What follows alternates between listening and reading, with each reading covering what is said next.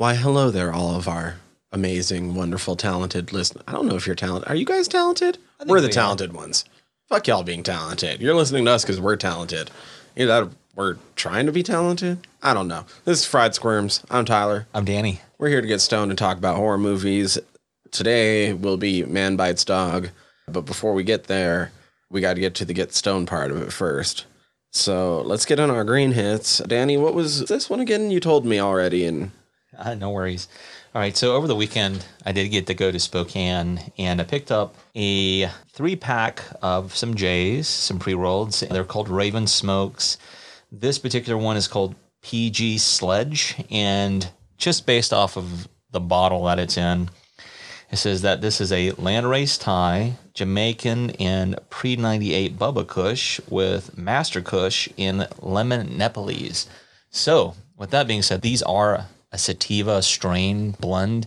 I smoked one Friday night before I went and seen Whitney Cummings, and like I told you, I was high as shit. So, it's good. It's definitely one of those heady ones. You'll be in your head a little bit, but I'm it's a good excited. high. Uh, hell yeah. Yeah, I got a couple other ones because I did hand you off two Oh, that's other ones. So before I came over, I stopped by a local dispensary flower here in town. And with that being said, I picked up two different strains. The first one being Gorilla Glue number four. And I think that's one we've brought on before. But for those who don't know, it is a hybrid strain. It's about a 60 40 split, 60% indica, 40% sativa. It's uh, created through crossing the infamous Chem Sister, Sour Dub, and Chocolate Diesel strains. The THC is really high on a lot of these strains. This one at the shop came in right at like 25 and a half. And if you decarb, it's like roughly like 22 and a half, which is still pretty high for THC. And the other strain I picked up was Skittles. That one's more of a nighttime strain. Reason being because it's a 70% indica and 30% sativa hybrid mix. It is a cross of grape ape and grapefruit strains. If you look at AllBud, it shows like 13 to 15% on the THC. Mm. This one at flower comes in at 26.1%.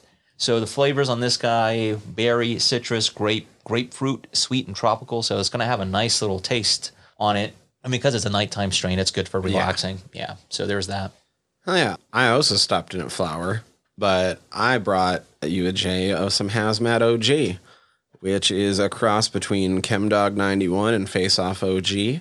Mostly sativa. I think technically a hybrid, but it's one of those ones where it's you don't really count it as a hybrid because it's not close enough to the middle. You know what I mean? Yeah, for sure. A little bit more herbally and citrusy, peppery.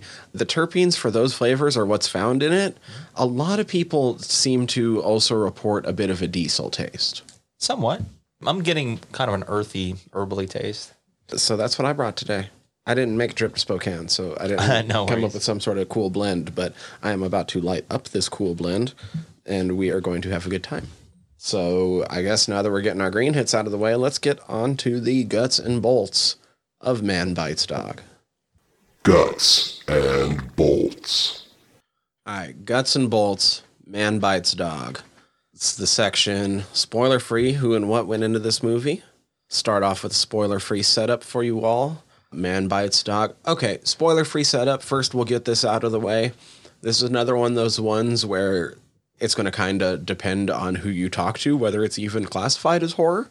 That's a good point. It is definitely a disturbing black comedy, though, with a few scenes that I think are right up our alley.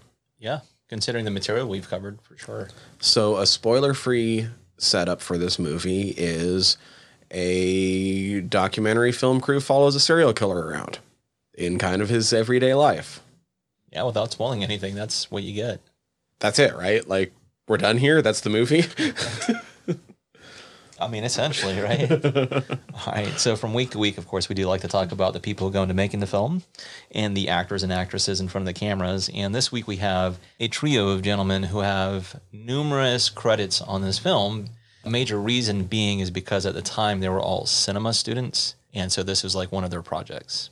I didn't know this was done as a project. Yeah, Okay. It's really cool. So, with that being said, I'm going to start off with Remy Belvaux. Then we have Andre Bonzel and Benoit Poelvoorde. And they were all part of a short film they did together prior to Man Bites Dog. And that is Pas de C4 pour Daniel Daniel. And once again, the writers on this. Now, the story was written by Remy, with the help of Andre Bonzel and Benoit, of course. And Benoit actually went on to write some screenplays for such films as Doors of Glory, Ghislaine Lambert's Bicycle, and the gentleman Vincent Tavier. He helped with the films Alleluia and Adoration. Now, hmm. you were saying off air that Benoit has actually worked with the Yeah, director. his last couple film projects have been with the director of Calvaire. And it makes sense because I think the connection might be the Alleluia. Mm. I'm almost certain that's what it is. All right, cinematographer on this is Andre Bonzel. The other film that he has of note as far as DP is the film Tigers in the City. The editors were Remy Belvaux and Eric Dardill. Music was composed by Jean-Marc Chenut, and he helped on the short film I had mentioned earlier, along with Laurence Dufresne and Philippe Malempré. Now, uh, Philippe has helped with such films as Cannibal. That is not the infamous Cannibal from Unearthed Films, unfortunately. oh, it's the other one. Okay. right? And the short film, A Fistful of Drool. The special effects were done by Olivier de Laveleye, and he was known for such films as Mr. Nobody, The Loft, The Danish Girl, and Vivarium. I was like, wow, that's pretty cool. Some really interesting films. And the production company was Les Artistes Anonymes. Distributors were Acteurs Auteurs Associés, and they were known as AAA, but they helped with the 1992 French theatrical release. It had a premiere date in May of 1992 at the Cannes Film Festival. It had a budget. It was like uh, this is Belgian francs. It was one million, but it translates over to about thirty-three thousand dollars United States. In the box office, it had a two hundred five thousand dollar pull, so not too bad considering its budget. The tagline is a killer comedy. Okay. Yeah. All right. So moving into the cast, I've already mentioned three of the guys because they do act in this, but our lead is Benoit Poelvoorde, who plays Ben, coincidentally enough. Some other films of note from him are the films Podium, Romantics Anonymous, and The Brand New Testament. Like I said, he's a really well known French and Belgian actor. So there's a lot of credits I'm not even going to try to attempt. All right. Mm-hmm. We have Valérie Parent. She plays the role of Valerie. This is really her only credit to date. We have Remy Belvaux. He plays the reporter. Andre Bonzel. He's one of the cameramen. We have Jean-Marc Chenut. He plays Patrick. He was one of the soundmen. We have Alain Oppezzi. He plays Franco, the other soundman. We have Vincent Tavier. He plays Vincent, who is soundman number three. And last but not least, I have Edith Le Merdy. She plays the nurse. She was in a really interesting film, actually three of them, but two I do know of. One I have seen, one I've already mentioned, but those films are La Vie en Rose, which is oh, about Edith Piaf, shit. really Okay. cool film. She's also in Alleluia and An Officer and a Spy. All right. So, with that being said, there's a lot of other people I haven't mentioned.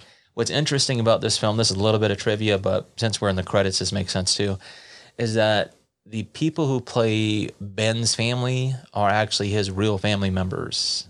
And we'll get into some interesting stories about that later on. So, anyhow, that's our cast and crew. You gave us a brief setup. Should give you some major warnings heading into this film. Okay, we've said dark comedy a couple times. This is dark comedy to the point where if you go look up people's reviews on this, I noticed a common theme where they were like, it starts funny and then it gets grim. And I'm like, oh no, you guys, it never stops being funny. I totally agree with that. it's always funny. But that's the kind of dark comedy you're getting, where you have a lot of audience that thinks that this just evolves into a pure horror movie or dark something, because it's not quite horror either, but Just in nature. yeah. So, language, violence, You know, yeah. lots of violence. There's lots of on screen killings. Yeah, there's two big nasties in this, considering the subject matter. There's a gang rape. Yeah, there is. That's one of them. And the second one, I would say there's an a child death. Oh, okay. Yeah, Yeah, and well, okay. Most of the violence is very quick. There is some blood and stuff, but most of it is over and done. exactly. Uh, there is one big gore scene yeah, there is. that looks real gnarly, No, I know exactly what you're saying. Yeah, you're right. real narnar, and some nudity. You're going to see some old Ronald Dicks in this one. Yeah, not as many as they hint at though. Yeah, um, which is funny. Still not as many as friggin' Rare exports, man. That shit's still Still not as many as the Christmas movie. no. One day. So much dick. so much dick. I think that's it. We covered like the main things, right? It's a dark comedy, but don't be fooled. Like, know that you're going for truly dark comedy. yeah. It's also arty. There we Yeah. go. It's cinema school students. Yeah, so it's like some of the artiest shit that you can imagine, while while not being real art because they're still school students. Exactly. anyway, not real. That sounded real dismissive. I like this movie. We'll get into it. Let's find out how it made us squeal. How does that make you squeal? You know, usually when I bite a dog, it's a fucking hot dog. Usually. Yeah. I mean, whether it's kosher, whether it's not, you know, what have you. So I'm glad we finally got to this movie in a way. Like, not that we've talked about it a lot, but it's definitely one that always, when we're wanting to try to figure out what movie we're going to do next, and we're turning to all these different ways of trying to figure it out, whether it's like scrolling through what they have on Netflix or what they have on Amazon, or just like looking up fucking listicles and being like, what haven't we done out of these things that people have talked about? Like, this one shows up a bit and we just had never did it. It's a good point. It's one of those films that if you're really, really, really into horror, you know, like you want to see some of the more infamous films, I suppose, in the genre, this one does make the list quite a bit, you know, because of its content. And of course, we're going to get a little bit more in depth about its impact in the genre and what have you. But it is one during a time period where I was looking at, you know, like hardcore films, quote unquote, mm-hmm. or what have you. And this one came up on the list. And this was during the time period where Netflix would send you out copies of DVDs. And so I rented this one. I remember watching it, but I didn't really pay attention to it the way that it deserved at the time. And so there was a lot of shit I'd forgotten upon second third view. So Yeah, I'd never actually watched it before. I just been I'd heard of it. I knew it was in the fucking Criterion collection. Yeah, what's wild is this was one that I watched around the same time that I watched a Serbian film. Oh, okay. Yeah, and SVD. Oh, okay. Yeah, so there was a bunch of shit I was like really getting into around that time period. So into the horror of it. That's the other that when you start searching around for this movie, it makes a shit ton of horror lists. Everywhere you go, it's black comedy, crime thriller, or mockumentary. You know, well, you have to throw in mockumentary because Oh. that's the I mean, that's essentially what this is. yeah. But it's always like crime, drama, Yeah. dark comedy, and almost never actually listed as a horror except on all these horror websites listicles. You know what I'm saying? Yeah, no, you're right. But like, if Henry's a horror movie, and if House That Jack Built's a horror movie, this is a fucking horror movie. Because I think this is extremely close to being both of those movies. Right. It borders like the visceral mm-hmm. response that you get out of the actions that you see and what have you. You know, similar to like what you were already mentioning with Henry and some of the other films we've already talked about. This reminded me a lot of Henry and how Henry obviously isn't played as a mockumentary, No, but but it's a couple weeks in the life of a serial killer who seems to just be going about his business with little to no repercussions. yeah, he doesn't really give a fuck. complete with filmed home invasion rape.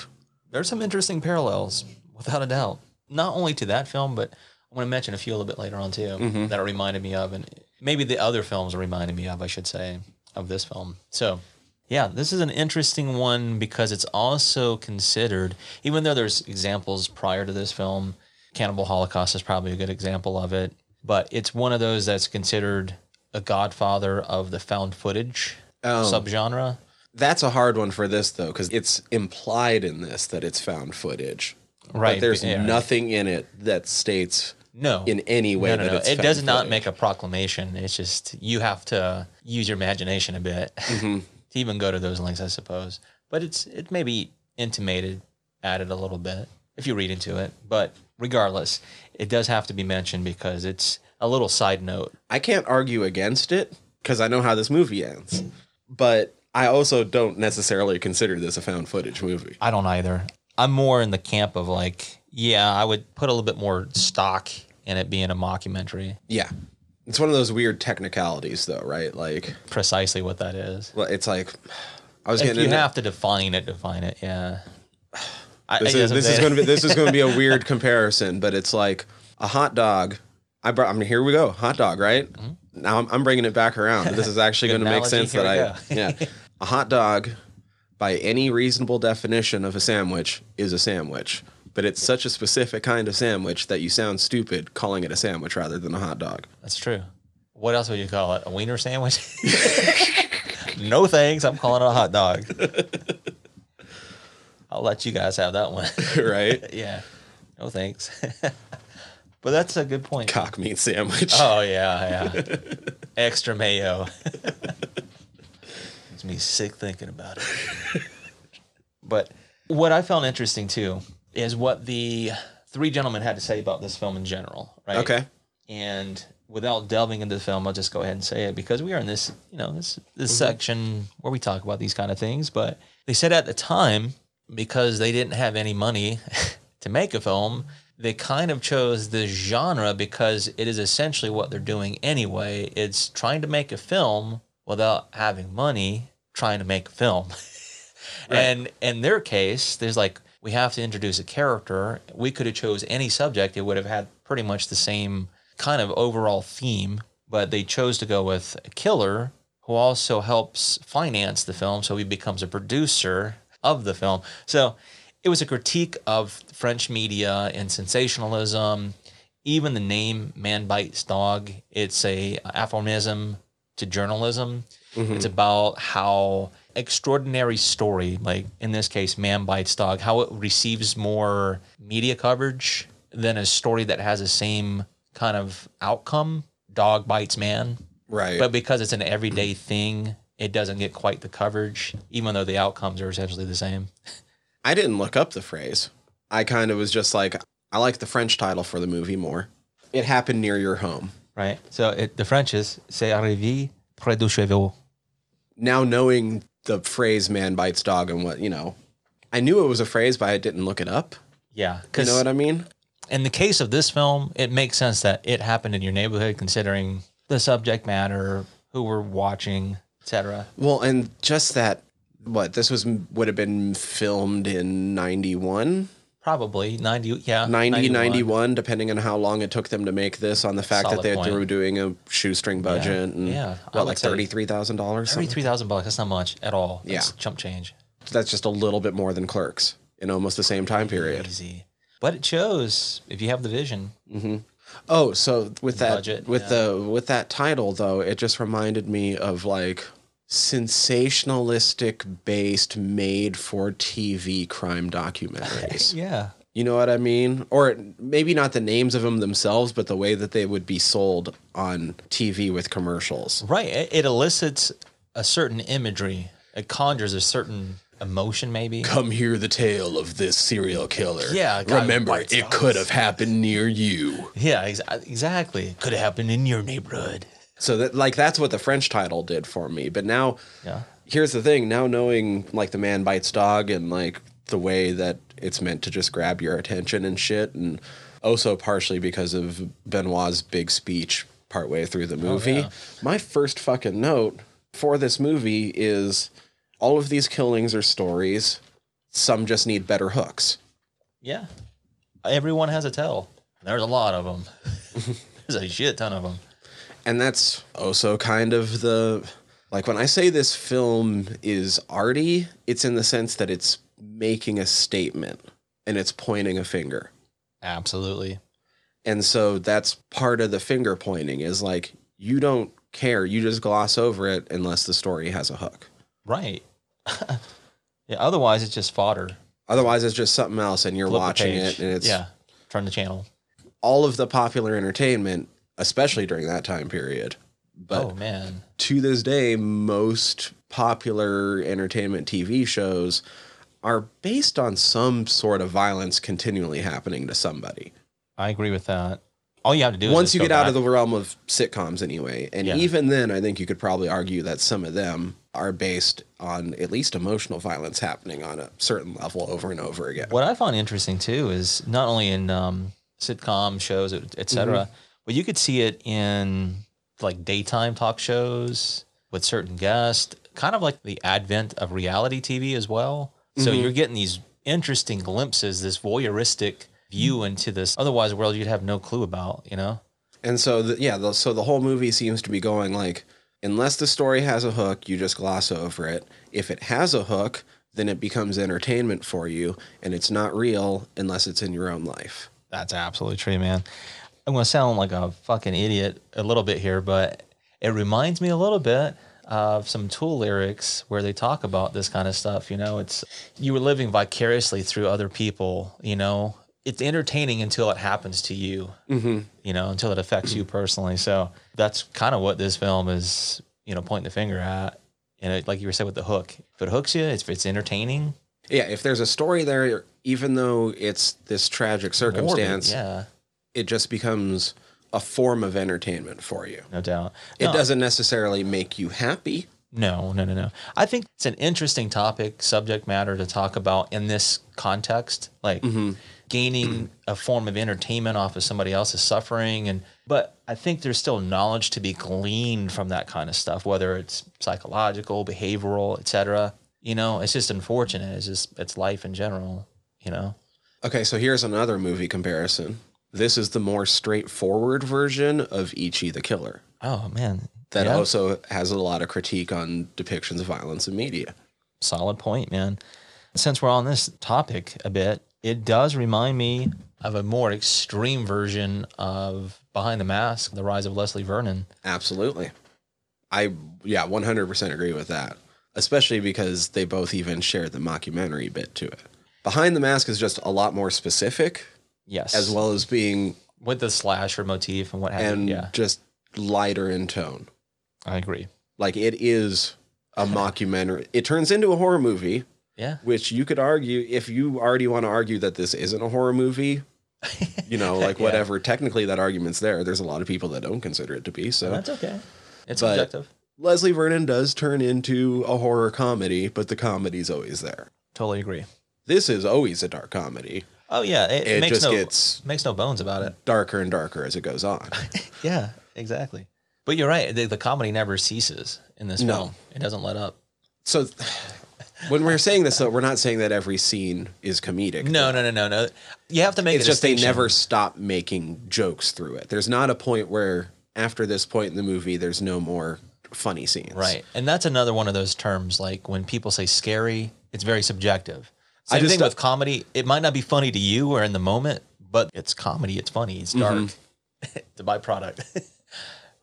Beyond the finger pointing for what violence means to the everyday person, it did seem like there were some other, like, maybe if not messages, but like pointing out of social strata and stuff Oh, going yeah. on too. oh yeah, yeah. Like socioeconomic stuff. For instance, there's a pretty obvious scene where I think they're in like the projects. It's at night, and they bump into a security guard of color, and he offs him, and he makes the comment of like, "Why would they do this? Hire this guy at night, etc." And then he goes on this Well, all these different ethnic groups. That's really funny. I was thinking like one of the earliest examples I can think of in the movie is so the the main character of Benny Benoit, he's always so close to like touching on what's really going on, but then he focuses on the wrong part of it and he's just so self-confident and just like a giant fucking narcissist. Oh, without a doubt. Like there's no way you could ever persuade him that even though he's so close on some of this shit, like he points out I've never seen an old popper. And he gives you an example of it. So, but I he mean, doesn't realize why you don't see old poppers. Like he doesn't take that extra step to realize, like, because they fucking die. Ah, yeah, that's what happens. He just knows I've never seen an old popper, Yeah, I mean that's a and that's what point. you see. Recog- like that's the recognition you see flash on his face. Is like this is all that matters to me. Right, because it pertains directly to him. Mm-hmm. That's all he's worried about. That's that part of the narcissism, which is very apathetic. Yeah, doesn't give a fuck. Which I think that's also. Oh no! It's the playing with the gun with the kids that leads into that first gunshot montage. That Those was good. gunshot montages, every time they happen, or the killing montages, every time they happen in these movie, are fucking genius. See, the second time through is where I picked up, man, because I was kind of tuning in and out my first view. Mm-hmm. But the second time through, I caught where he was mentioning that, where he said he starts off the month by picking off a postman. Right. mainly because that gives him access to people's addresses, old people. And he says, you know, go after the pensions. Mm-hmm. And yeah, and so you're right. Then he has that interaction with the kids, which makes a lot more sense now in context that he has the postman's gear on and asking the kids what, and then go, yeah, and whatever.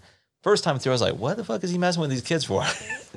Fuck that gunshot montage is so fucking Good, cool. solid. Some of the effects look really good too. Man, for film students, they did a really good job. Period. Over the course of watching all these fucking movies for this podcast, we have seen a lot of gunshot hits that don't look that good. I agree. A lot of gunshot hits that don't look that good on multi multi million dollar movies. Totally agree. I don't know how they pulled it off, but they fucking killed it. Attention to detail. That's for sure. But yeah, they did a great job, man. And then, like, you brought up part of it, but they just go hard on trying to make him one of the most unlikable characters for a bit.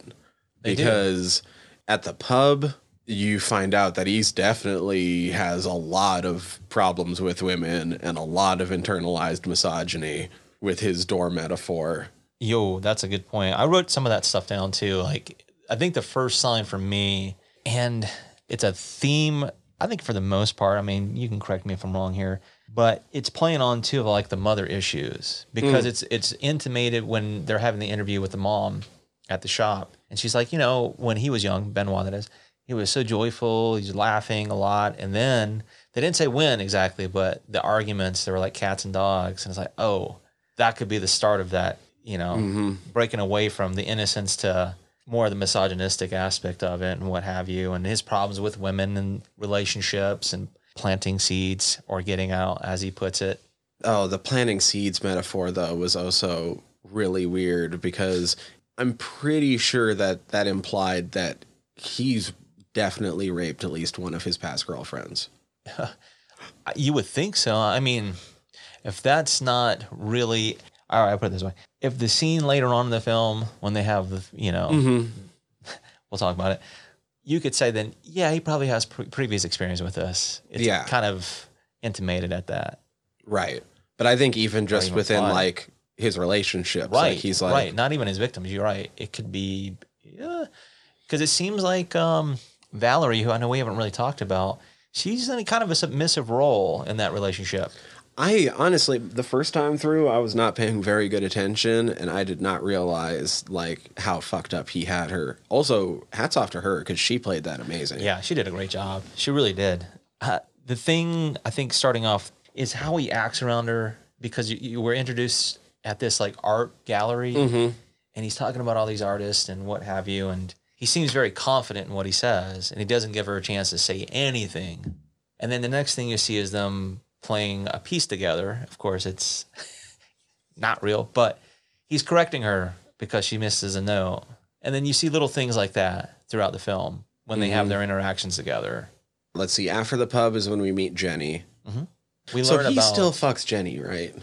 You would think Right. Like, you would think he, he's talking once about again, the bed and the tans and it's never outright said, but you would think there's some affection there she seems to be like his mother figure, right?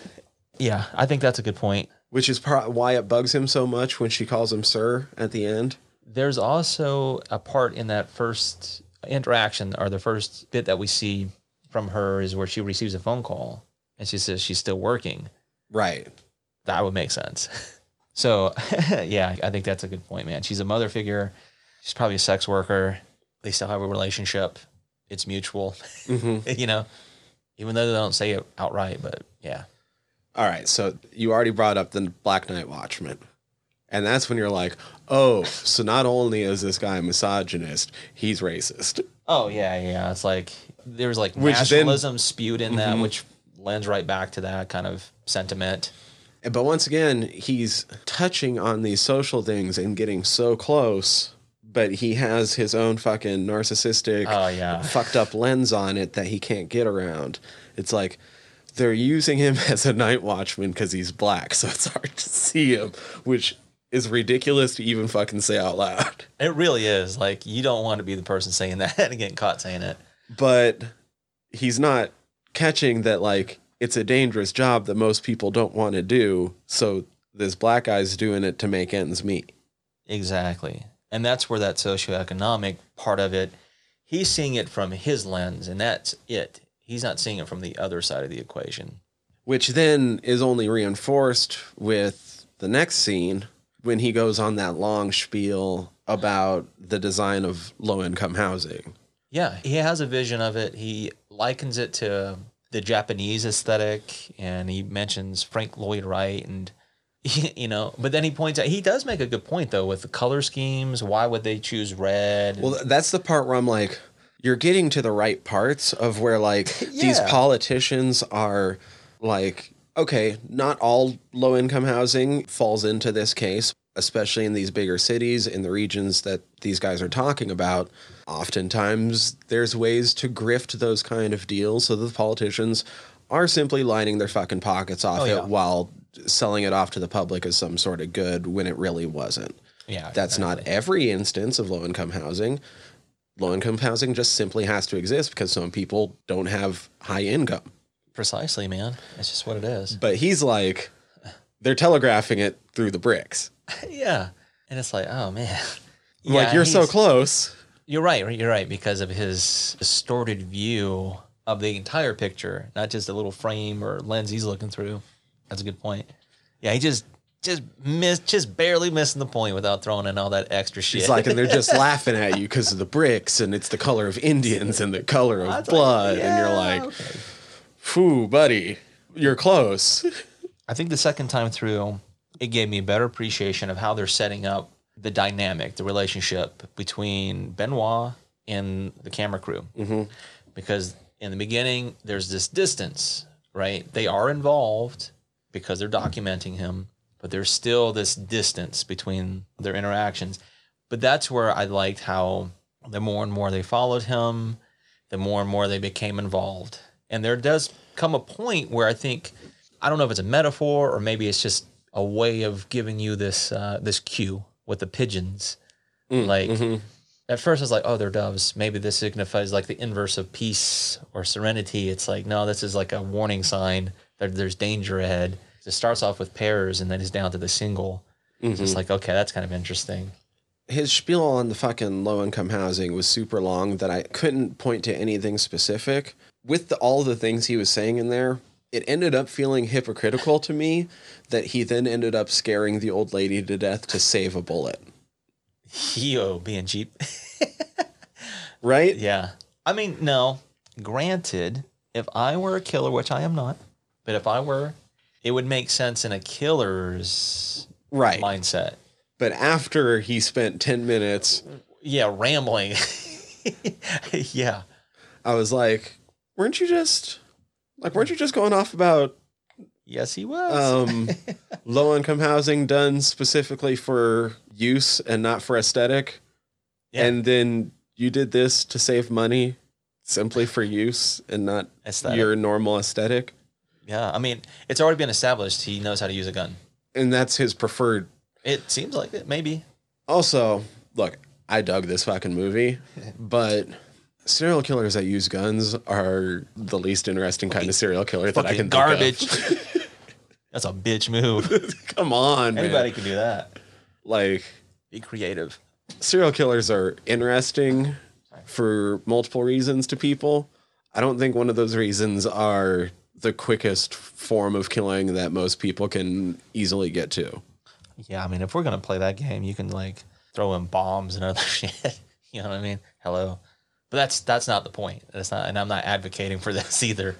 But look, look, the fact that we're having this conversation right now is kind of the it's entertainment until it happens close to us, right? No, no, without a doubt. Like at that point, I'm like, you know what? Um, Like, like this movie just nailed us. It just pointed the finger at us because no doubt. I mean, that's exactly what it's doing. Exactly. It's our own form of entertainment. but seriously, bitch move. Yeah, exactly. Exactly. The whole point is we shouldn't have serial killers, but we don't live in that kind of world. Right. Okay. so when he's examining the old woman's place, when his hand got to the wardrobe and he's like, look, this is where the jewels are going to be. And then he ended up hearing that shit and going and checking it out. I didn't know he heard something at first, right? Like his hand stopped and his face got all excited. Yeah. And I'm like, oh my God, he didn't find jewels. He found a dildo. I I was gonna say either that or a butt plug. Regardless, it was a sex toy. I was really hoping that he was going to pull a fucking sex toy out Oh, from that would've behind been- that wardrobe. Fucking hilarious. I was so ready to old just fucking die laughing. 16 inch, real veiny. But what the fuck was it that he heard? Like I don't even remember after. No, that. he went to Like, go like check out the window for whatever reason, and then it pulls from that, and then they're down in the street because they've collected their ransom. Their not ransom, but their Oh, booty. You know, that's right. And what now? What this this is where I think the shift happens. This is how he's kind of pulling them in. Is where he's like, hey, you know, we just scored this loot. Let me get you guys some muscles. Two hour drive, and the guys are like, no, we have other responsibilities, and so they're making not necessarily excuses, but they're like, but then he pulls them in. Well, yeah, they know what he's about, so it's scary for him. Oh yeah, I mean, because well the, the thing i noticed the second time through is that one of the first things he's done he's like oh the old lady whet my appetite. And then he's like let's go for seafood dinner. Damn, and so no wonder they're like he just referred to her as food and now he wants to go out with us to eat yeah, two hours away. You would think Uh, uh, when he dumps bodies might- in water and he wants to go seaside Yeah, you might be a part of that course he's wet for. and then when he walks away they're like no we'll give you a ride and he's like nah i'm i'm gonna walk it's Yeah, good for my the appetite. Yeah, Like, And that's when uh, they're like, "Oh shit, we better go." yeah, because he might be doing some more killing without us. Or he might start planning us. Exactly, exactly, exactly. So they're keeping at this point what you could assume might be a, an enemy close. I thought that was a really well written scene. No, That's fucking great. It's brilliant. It's brilliant because it shows too the narcissism and the manipulation aspect of it. He's manipulating them, even though he's kind of playing up the sympathy, like, "Oh man, all right, I guess we'll just I'll see you guys tomorrow." no, you don't have to go with me. I'll just walk. Yeah, it was like this dude's a serial killer, man. like, now we'll see you tomorrow, bro. Maybe. Eventually, though, this movie takes a weird turn. Though, well, when the crew dies, when when the first guy dies, Right, because what happens is I think after the whole dinner scene and uh, we get the introduction to Valerie, it cuts to them chasing a dude in a car. It just it's quick. They jump in the taxi. They're right after a car. You see him shoot the car, shoot the taxi or the cab driver, and then it's like, oh, this guy went. It looks like this big stack, and then go in there, and that's yeah. Some of the comedy that comes in is the narcissistic bit with his his. I'm doing air quotes here. Communion bracelet that he had to steal from a kid that had the same name as him. oh right, He said that my dad bought. like what the fuck? So that's what starts that. Like they're really supposed to be looking for the fucking guy who ran off, mm-hmm. but now they're looking for his bracelet. Then they get up to a part where he's commenting about those pigeons or whatever, and then one of the guys gets picked off because the dude's up there shooting. And this is where he's starting to get them more involved because he's like, "Hey, don't you have a, zoom lens?" He's like, yeah. Check him out up there. and yeah, and then you know he, he gets the guy, and now they're becoming involved. But it also, this is where it takes a weirder turn if you're paying attention to the particulars of this movie, because you get the talking head on the camera guy or whatever, Remy, Yeah, it's Remy who does. The, he's like the blonde. and he points out that this death is an occupational hazard, and you're like, what the fuck? Okay, I guess for documentarians you might get killed, but then it's backed up later in the movie when you see the other film crew. I know it's crazy.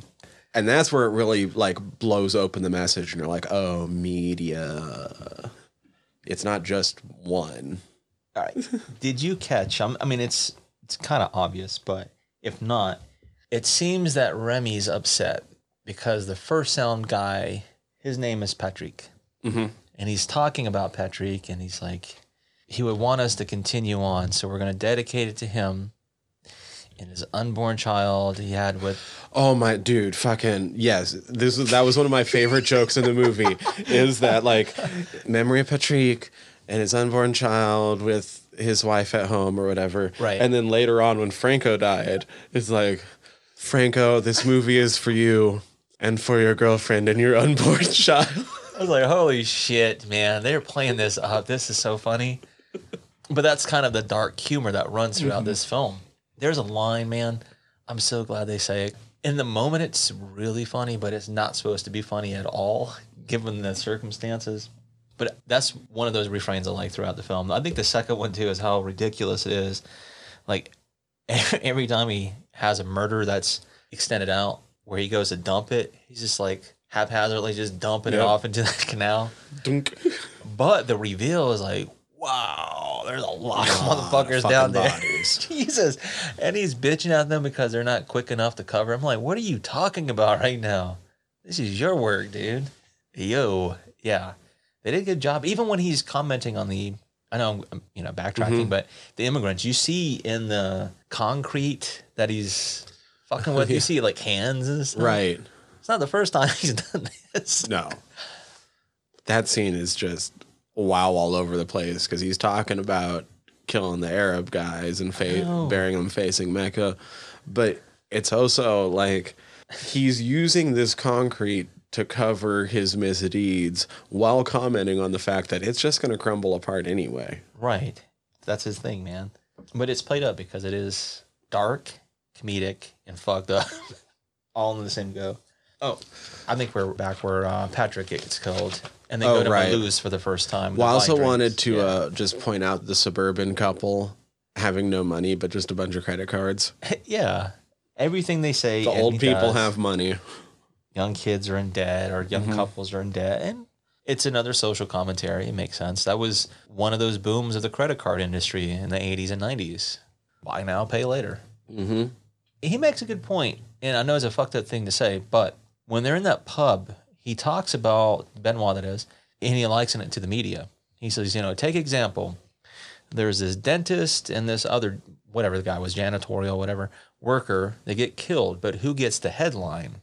He says, it's the dentist. So what I do, he says, I go after the small fish because it doesn't create any ripples and it goes unknown. He says, because once you start chasing after the big names, he's like, if you kill a well, you know, If you kill a whale, you get Greenpeace and Jacques Cousteau. If you kill a bunch of sardines, you get a canning subsidy. right. And it's like, mm, he makes a solid point. That was one of those statements where I was like, um, maybe feels almost like a jab at certain government and politicians and certain dealings and that sort of thing. I totally agree with that. Oh, I got something interesting to say too. Now that I'm thinking about who these people are, I want to save it to the end because this is Okay. so great. All right. Anyway, yeah, that I thought that was interesting because the next kind of refrain that he gets in response to him talking about picking off small fry and fish and this matter, and the guy's like, "So you're scared to go after?" th-" It's like, "No, are you not listening to me?" So what do they do? he goes to the burbs. But before he does, oh, well, I say not before he does, while they're there, while they're parked and they picked out the mm-hmm. house and they're in the car drinking beer, when that little girl walks by, oh, yeah. Whoa. if you I didn't get, Sleepaway Camp? man, no shit. I was just thinking though, think about what we already talked about earlier, his sentiments toward women. Right. And if that wasn't obvious, here you go. Yeah. What was his comment? She'll be sucking dick like her mama in, In 10, 10 years. years. Yeah. He's like, she don't even know what the color of her dick looks like. Yeah. I'm like, wow. Even the dude in the back seat, I thought was kind of funny. Like they cue to him. He's like, bruh, right. bruh. Now's not the time for that. Yo, so yeah, I mean, his comments go into that, and then when they do enter the home, it starts off with him like punching the mom. Yeah. She's spazzing. Then he goes into the bathroom, clobbers a guy against the mirror, bashes his head, and then snaps the neck. And then you see the kid. When he's ma- he's doing this like, oh, you see how I did that? It was just like this movie, Right. Except except for this next snap. I looked it part. up They too. didn't do that. I looked up the movie he was talking about, and every comment they're making, whether it's film related, what have you, there is a relation to something in the real world. Mm-hmm. There's these connections, and I thought that's like that's another really interesting commentary as well. Anyhow, yeah, they go chasing after that kid. It turns comedic because it's like, ah, they're chasing after a kid, but then it goes dark. Yeah, but dude, the kid hitting him in the nuts was so. It was pretty funny. Yeah, kid bites him, Dude, hits him in the nuts. His inability to capture a kid at all. It's pretty funny. That's like, yeah, that's why he doesn't go after the suburbs, man. He's like, look, he's like, why don't I kill kids? Obviously, because I suck at it. You guys just watched how this happened. hello. Why we go after these old peoples. He's like, also, there's no money to be made, but you guys watched what just happened. Like, Hello, yeah. Did I not answer your question for you? Oh, back up just a brief moment.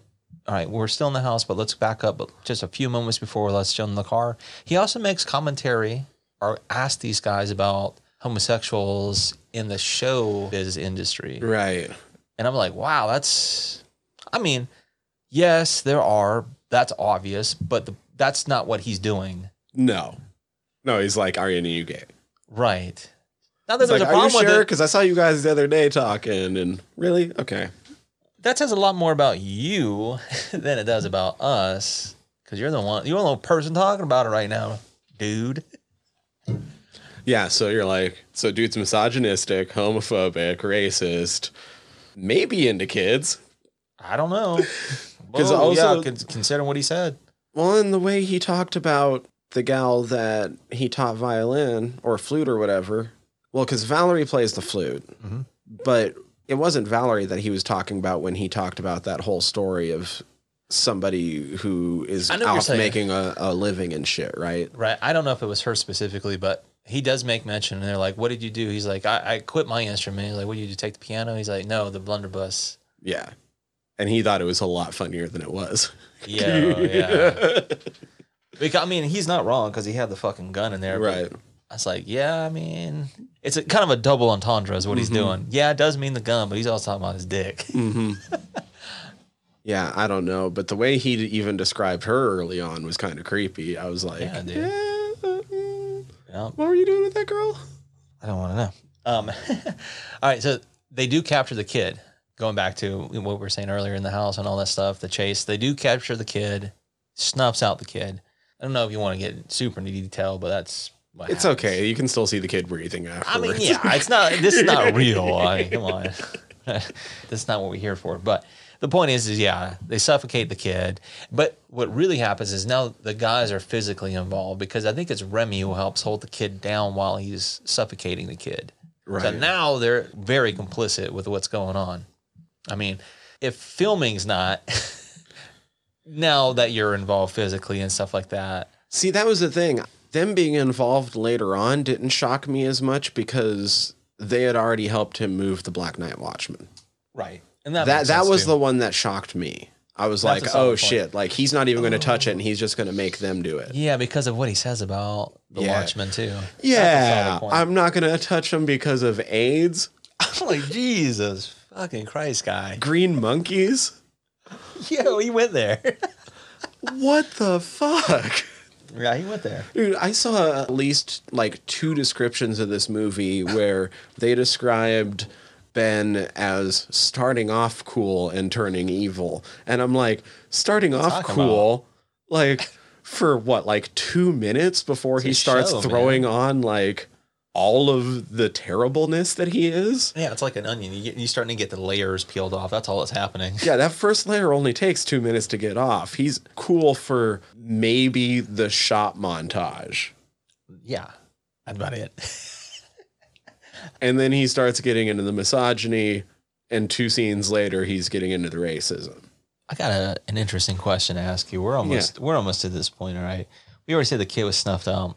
The very next thing that happens is the second guy, Franco, gets snuffed out because they were back at that hideout and they run into Giovanni, right? Right. All right. So this is also where they run into the film crew. My second time watching it, which is if you count my first viewing way back in like 2008, nine, whatever, I was like, man, I, I forgot a bunch of this shit. But what excited me was when they did bump into that film crew. I was like, oh my god, this is super meta right now. Are they gonna just like include these guys into their group now? But no, what they were doing, which is what spelled out. He's like, what are they filming with? Like tape. So what are we doing with film? He's like, oh fuck it.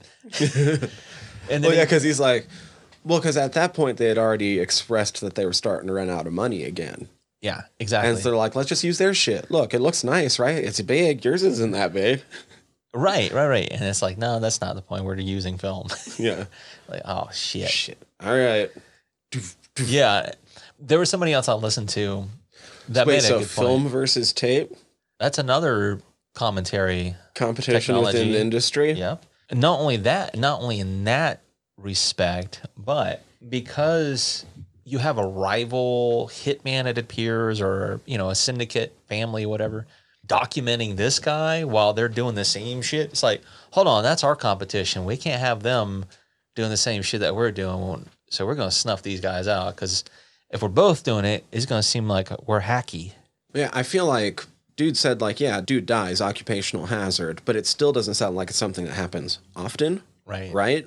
Like, yeah, people die at sawmills, but like I've worked at one. Most members of my family have worked at a mill for Oh, a man. combined total of probably over like 40 years now That's like between all of Uh, them.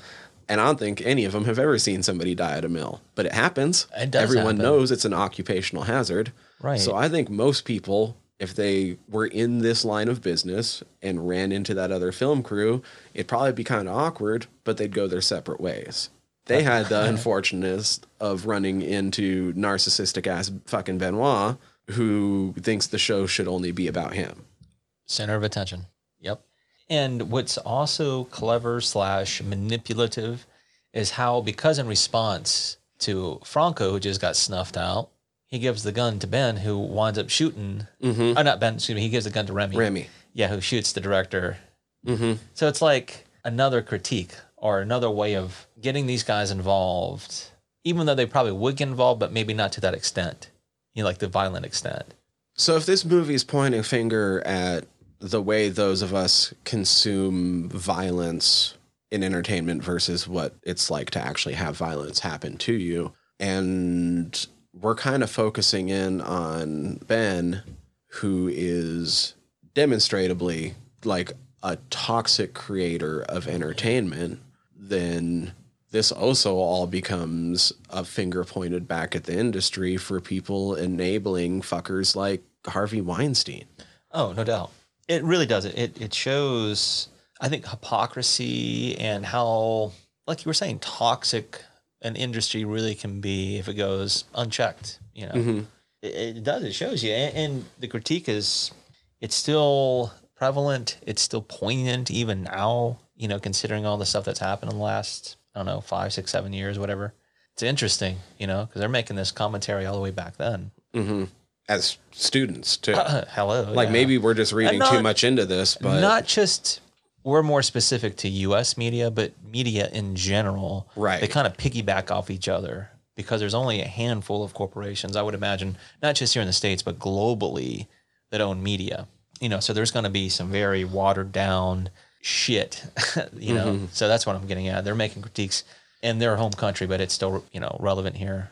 And I'd also say that there's a certain patterns that no matter the industry, people who use their power in corrupt ways sort of fall into. So you can prop we're talking about movies, we're watching movies. Yeah. So we're tailoring it back to that. But I'm sure you can put all of this over top of like fucking corrupt ass executives and big Yeah. business and shit. power Like, dynamic. yeah. yeah, for sure.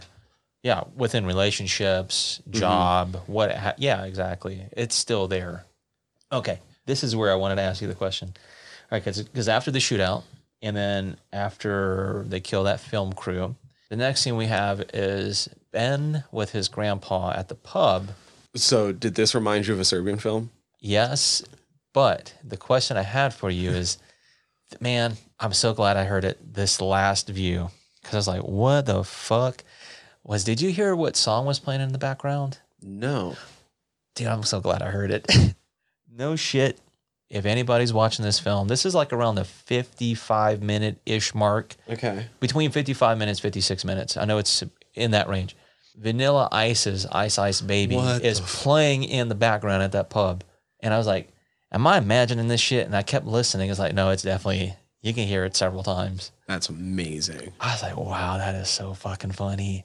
But the story is interesting too, because it's the whole story is about his grandpa being a scam artist selling fake Brigitte Bardot panties Yeah. for like what was it, two hundred francs, which would be worth a thousand right now. Mm-hmm. And he's like, well, you know, did the guy who that you sold it to still does he still do that? Yeah. Like, but it makes sense because think about his grandson, Right. manipulative. Well, and so why I said this reminds me of some of the things we talked about when we talked about a Serbian film Right. is this is sort of that idea of all right they they've already likened what they're doing to being entertainment in Yeah, different ways good through point. the theming of this movie, right? So people don't care if something's real or not. They just want to think it's real. That's solid point, man. Yeah. Which I think that's an interesting critique too, because what sometimes what you think I'm not saying you, but you know, the universal mm-hmm. you is when you're watching something, how much of it is very, very raw what you're watching. Because I would say the majority of what you're watching is edited to skew a view, to Right. tell a narrative. And it's easy to do, it's easy to manipulate. Look, reality TV wasn't formally a thing at this point. Like, had they done the first seasons of Real World yet? Well, not, I think the first season was like close 92, 93, somewhere around there. But even then, But it even wouldn't have then, been yeah, no, no. called reality TV at this point. No. So No, no, the no, no, no. closest thing is mockumentaries or documentaries. Documentaries are supposed to be documenting real life. Good point. So they're essentially making fucking I was gonna real life TV, right? I was so, gonna say the only thing I could think of that maybe predates some of that stuff would be like America's Most Wanted, right. which you know, it's or Cops, something like that, because that's kind of like in the moment, real life shit. But yeah, the, basically, like these different serial killer film crews are essentially just making reality TV. Oh no, without a doubt, without a doubt. So we all know reality TV isn't real, but we want to think it's real. Yeah, We buy into it being real. right. And because that's our own sick little perversion of entertainment. So even the people who view this are, or view what No. they were making in universe. Super- yeah. I was gonna say this is super fucking meta critique because even watching this film, you're already kind of guilty. Well, and especially with the end, with the inference of it being found footage. yeah, like fuck, like a snuff film essentially. Yeah. which I think that's where you know we've already talked about it several times. When you think about the label horror, right? It's a huge encompassing umbrella, and that's something as a casual fan. And this is not like like a hyper critique, but there's so much stuff that maybe not necessarily considered horror. Like this would for a lot of people probably not considered, but because of its content, its critiques, the nature of it, uh, you know, like you already mentioned, if you can put Henry in that, if you can put the house that Jack built in that, Well, because like I haven't even really touched on the fact that Benoit a few different times throughout this movie likens what he's doing to art. Yeah, exactly. And a lot of his scenes, in some way, he's trying to argue for what he's doing, I guess. Maybe not as blatantly as the house that Jack built. yeah, but yeah, yeah, but it's still there. It's mm-hmm. still there. It's his own version of it. I mean, yeah. Lars von Trier basically remade this movie in a few ways. Phew, Yeah. Here's something I didn't know until I read some trivia on this, but going to the third act, there's a scene where they're at the pub, and it seems like it's maybe around Christmas, and Benoit is ordering the guys dead babies, Right. dead baby boys, more specifically. Mhm. I was like, oh, that's fucked up. I mean, that's already fucked up name, but there's a real life story that this is kind of derived from. And I was Okay. like, oh, damn, this is fucked up. So I was reading, not that I have to say any names, but this is in reference to like a four year old kid that was found in France floating in a river, similar to the olive where it was, Right. was tied up. Let's just put it that way. I was like, man, that's kind of fucked up that they would put that in there. But I mean, in context and what they're doing and the implication, and even talking about dead kids and all that other stuff, it's a weird way of putting that in this film. And it's kind of stylistic too. Very stylish the way they show the shot of the little sugar cube with the olive mm-hmm. tied to it, floating to the top. It's like, oh, that's a cool shot. But it's so fucked up what they're doing. There was a part of me that wants to try that drink, and there's a part of me that I'm like, fuck no, because I hate gin and olives. Yeah, I was gonna say I am not big on olives. Like I'll eat them if they're cooked, but in and of themselves, by themselves, I'm good. Uh, I don't Like, really like gin about- either. yeah, gin tastes like- too much like pine and fucking furniture polish, man. Yeah. Cleaning solution. So. I was like, I, I wish Sorry. I would try this just because they introduced it in this movie, but I know that I would hate it. Yeah, like, why too. am I going to put myself through this? Yeah. I'm not going to put myself through this. I'll watch it. I'll watch you drink it. I'll do that. All right, but right after that scene, it gets into the big bad scene because they go out on the street. Benoit, he's singing "Cinema." Cinema. Yeah, which is good. It's funny. He gets the Saint Nick hat and the beard. Then they go into the apartment, and I'm like, "What? Whose apartment?" And that's where the scene happens.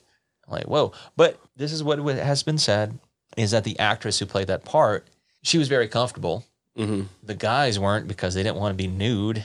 But, you know, because she was willing and she knew what they were doing and you know, I said it put them at ease so they could kind of, you know, play into it a little bit. Mm-hmm. But it was kind of funny what they were saying. They're like, yeah, we didn't want to show our dongs or not. I'm like, I mean, I can't blame them. Don't get me wrong. But the scene in itself is like really fucked up. It's Yeah. really fucked up because no one is like, we shouldn't be doing this. It's like, no, they're like, all right. It's a very, very, very fucked up bonding that they're doing is what they're Mhm. doing. Like- but now, like I said, now they're in it 100% committed. They weren't already before. And then you The morning, they black the out. next You get the morning, Yeah. which was a f- kind of a weird, fun juxtaposition because it was one of the more fucked up, like after killing gore shots that we've gotten to. Very much reminded me of something like Found. You know what it also reminded me of? It reminded me a bit of some Jörg Buttgereit stuff, Mm-hmm. like stylistically. Yeah. No, Like- um, because I also thought of um, uh, Did- did Todesking. King, yeah, Yeah. yeah, yeah. So some of it did remind me of that, coincidentally enough. But then, like when you pan over to the guys, it's almost like they're just waking up from a fucking rager at a frat house. Yeah, well, the one dude's in a fucking dress. it looks like one guy's passed out in a pool of, I want to say pool, like a tub of grossness. Mm-hmm. Like, ugh. But yeah, I mean, you're right. It's a gory scene. It's a morbid, macabre scene because you've got a woman disemboweled. Her husband or boyfriend, lover is in the sink. Looks like maybe his throat slit or something. I don't Fucked know. Fucked up in some way. Yeah, he's killed. He's dead regardless. But yeah, to them, it's just like a rager they pulled last night. Mm-hmm. what the fuck? All right. This is where I'm like, all right, Benoit has gotten so out of control with what is happening. His own ego, he's already mentioned he's narcissistic, all that stuff is because of what he did with Giovanni. He's inadvertently put this is not his intention, but he's put his loved ones, quote unquote, in harm's way because now they're getting messages Mm, from that mhm. guy's brother, and he's just kind of writing off. He's like, oh, they're Italians Whatever. nothing. Yo, so yeah, so he's starting to really slip up. He's not being careful. This is kind of yeah, like the house that Jack built, where he's getting clumsy in his work. You know, it's very akin to that. But he's like wanting to box for some reason, and eventually he gets KO'd, which is kind of funny. That was fu- one shotted. Yo, and he winds up in the hospital. And I know for some people they don't like that scene because I'm like, man, this might be one of the funniest scenes in the movie. That old fucking guy, he's all about shitting and singing, Oh yeah. and he's fucking with the nurse. And I'm like, this is so funny. This is so fucked up what he's saying to her. You wouldn't be so mad if I didn't have a you know a hot load for you. you like this. You'd be pissed if I wasn't producing too much. Yeah. I was like, man, you know, he's not wrong. And he likes to sing about it. He doesn't get, he's like, I got you a big one this time. that old man, dude. That was. You know, I didn't know how long they were going to go with it too, because dude was just like, yeah, he likes to fucking sing and shit. That's all he does. Is What sing I, shit. what I think is funny too is the whole time, because, you know, his mom, Benoit, his mom and his grandpa are visiting him and they're talking about his injuries and all that shit. Is that the whole time they don't realize they're actually like this film, they think it's just, you know, them falling around, Mm-hmm. just getting they think a lot of this shit's real that was happening. Yo, it's so fucked up. And then they see this dude and they're like, what the fuck is going on right now? All right. They throw a surprise birthday party for Ben, like shortly after, because he gets out of the hospital and everything seems hunky dory. You know, they're having cake, some bubbly, and they're giving him presents. But the whole time, that one dude's kind of like fucking with him. He's saying a little sly shit on the background during the party. Mm-hmm. And uh, he gets that holster and he's like, Yeah, this is nice, man. He's like, Yeah, I can do this me number. look. Look how easy this draw is. Look how easy this pop. Yeah, there was a flash. I caught that. There's a flash, and you see the dude. You're like, Damn. The gals have splatter on their face. Jenny gets off on it. Valerie's just like, Valerie knows that it's because the dude leaned over and talked to her. Not only that, but he makes a comment he, because uh, Benoit says something to the effect he's like, "Yeah, we know about all the drugs that you take." He's like, "Yeah, especially the pill." So it was like a crude remark, Mm-hmm. a sexualized remark. You don't say that about my woman. Yo, he, he dust homeboy, and like I said, Jenny, she starts calling him sir. She's like, "I don't know, it's just you moved me." I was like, "Damn, all right." So uh, that was morbid because Remy's like, hey, I don't want to, I don't, I don't want to even eat one anymore. He's like, yeah, let me just get some bubbly. And they give him the next present is the seagull. I don't know if that's supposed to be a metaphor for something or symbolic of something. I have no idea. I don't know. Maybe I'm lost in translation with the Belgians, but Maybe it's just the ridiculousness of it. Yeah, I think that's probably more just like for the shock value. Yeah, like what the fuck, man? you just dusted this dude. We just keep. All right, here we go.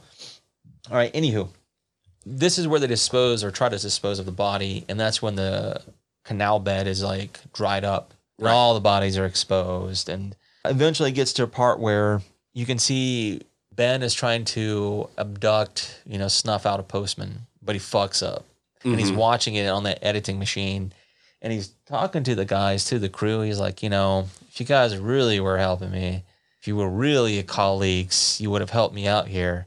And then it just goes to him being arrested and, you know, all that stuff. His mom comes to visit him. He gets the call from Remy saying that he's out. He escaped. Meet me where we first met. Well, and then there was Then the spiral starts to kind of happen. that was another thing though with his mom coming to visit him was that earlier on his mom was talking about one of his killings. Yeah. And yeah, she's in like, the paper. if somebody did that to one of my kids, I'm judge, jury, and executioner. Like it's over there. I'm ending Right. them. And then The it turns out, and then it turns out that her son is the killer, and she's not even willing to believe it. Right. And see, I think that's the clever part of probably not telling her what they were doing because the reaction wouldn't have been the same. Mm-hmm.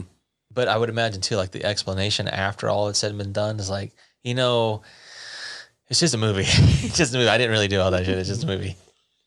You know, I'm sorry I didn't tell you in advance, but I wouldn't have got the same response. Right. Yeah, I'm sorry. It's a fucked up way of doing that. But I think that's a, another way. Like you said, it's a good point of of the critique. It's until it affects you, how do you respond to it? Hers, it was the complete inverse, and there it is. Mm-hmm. I mean, there it is. You know. Anyhow, this leads to them escaping, meeting up. Valerie doesn't show up, and then yeah, we start to find out what happens to her because they go back to her apartment or home, and This she's one got the time flute at band camp. one time at band camp. I was like, damn, that's fucked up. And the part I was saying earlier, Okay. the most fucked up line to me in the entire film is when he's cleaning off the flute and the dude is like, water's no good for flutes. Think shit's good for scales? he should not have said that, but that was funny. It was fucked up. Guy was right. They were both right, but it's like, God. Damn. And then right after that, he goes to phone his mom, apparently, and he goes back to their shop Mm-hmm. and you don't see it, we don't know it. The only line that references it to is like she wasn't a musician. Broomstick. Yo, yo. So it's it's implied. This is my broomstick. That's his mom's biggie. this is my broomstick. Jesus. Yo, so this is where Ben and the guys, the camera crew, they go to the old hideout where Giovanni got snuffed out. And it seems like they're parting ways, you know, because they're like, what are you going to do? Do you have any place to stay? It's like, uh, you know, whatever, I'll figure it out. But before I go, remember about the pigeons. And so he's going into that refrain there. He's trying to get them Boom. Yep. He gets snuffed out, which was good. It's sudden. And then, not slowly, but in turn, the, The camera others could do. get snuffed out. Yeah. And then you see the camera fall. The last sound guy trying to make his exit and he gets shot. And I think the last sounds you actually hear is the pigeons cooing Oh. or the pigeon cooing. Yeah. Okay. And then that's that. And then that's that. Yeah. That's the movie. That's the movies in a nutshell. But dude, for you know, three guys, Yeah. students, this is their project. Not only was it a critique on, you know, like how do you make a film without having money and have the movie be about that? it's pretty interesting, man. It's a solid film. It's one, like I said, it's almost what, 30 years later Yeah, almost. we're talking about it. It's very relevant. Man, it's a well done film. It belongs into those films we've mentioned earlier with Absolutely. you know, like I said, the Henrys and what have you, even Cannibal Holocaust and all that stuff too. So for a black and white film, I'd put it up there. I know it was a question on the board. That's right. I'd put this one up there. I don't know. I would say it was my favorite, but I wouldn't be mad if it was somebody's favorite. Right. Uh, Put it I that agree. way. Yeah, yeah, for sure. For yeah. sure. So I'm glad we got to do this one. It's the one that not necessarily gets talked about a lot. It is one that people are aware of, but I think it's not one it's necessarily. Criterion Collection. I know that's how crazy, man, because it's one that shows up in like C a seventeen. We didn't talk about that. That's a we? solid point. Yeah. So that's another thing is you know, the rating boards. I know it got banned in like Ireland and uh, somewhere else, which is kind. Of, I mean, it's kind of silly. I mean, I get it, but it's a fucking film. Anywho, highly recommend it. It's not as extreme. It does have some, you know, some pretty gnarly moments, but keep in mind, it's actors and actresses and it's makeup and effects. You know, this is not real. Mhm. That's the whole point. It's a dark comedy. The guys who are involved talk about it. You can find interviews, which I did. It's pretty easy. It's on YouTube. But regardless, I really like it. You mentioned it. It's in the Criterion Film Collection for a reason. yeah, fun film, man. I agree. Really I like agree. it. We're back to having to figure out movies week by week, so we can't tell you what to watch to get ready for next week, can we? No, but whatever it is, it's going to be fun. That's right. But I'm I'm don't really have else anything else to say on Man Bites Dog. No, I was going to say enjoy 420, even though it was last week, but enjoy it again because we're recording the day before. So So we're enjoying. You guys know we enjoy. we got you. We got you. but I'm Tyler. I'm Danny. Fried Squirms out.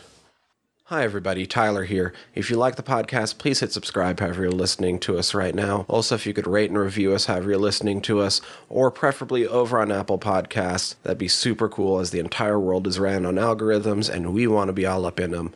Uh, we highly appreciate it whenever you tell all your friends about us. If you have any suggestions, comments, questions, want us to put eyes on your current independent horror project, you can always contact us, squirmcast at gmail.com, or you can contact us through our website, www.friedsquirms.com. Uh, scroll through our entire back catalog there, or click the links up at the top as we are part of the Earwyrm Podcast Network. Uh, and would love it if you went and checked out some of our sister shows. Uh, the easiest way to keep track of things across the entire network is to go over to that website. That's earwyrm.com, E A R V V Y R M.com. Uh, you can search for us across all the social medias.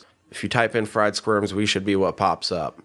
I'm not going to give you all those ads. So, with all of that in mind, we'd love to hear from you. Until next time, peace.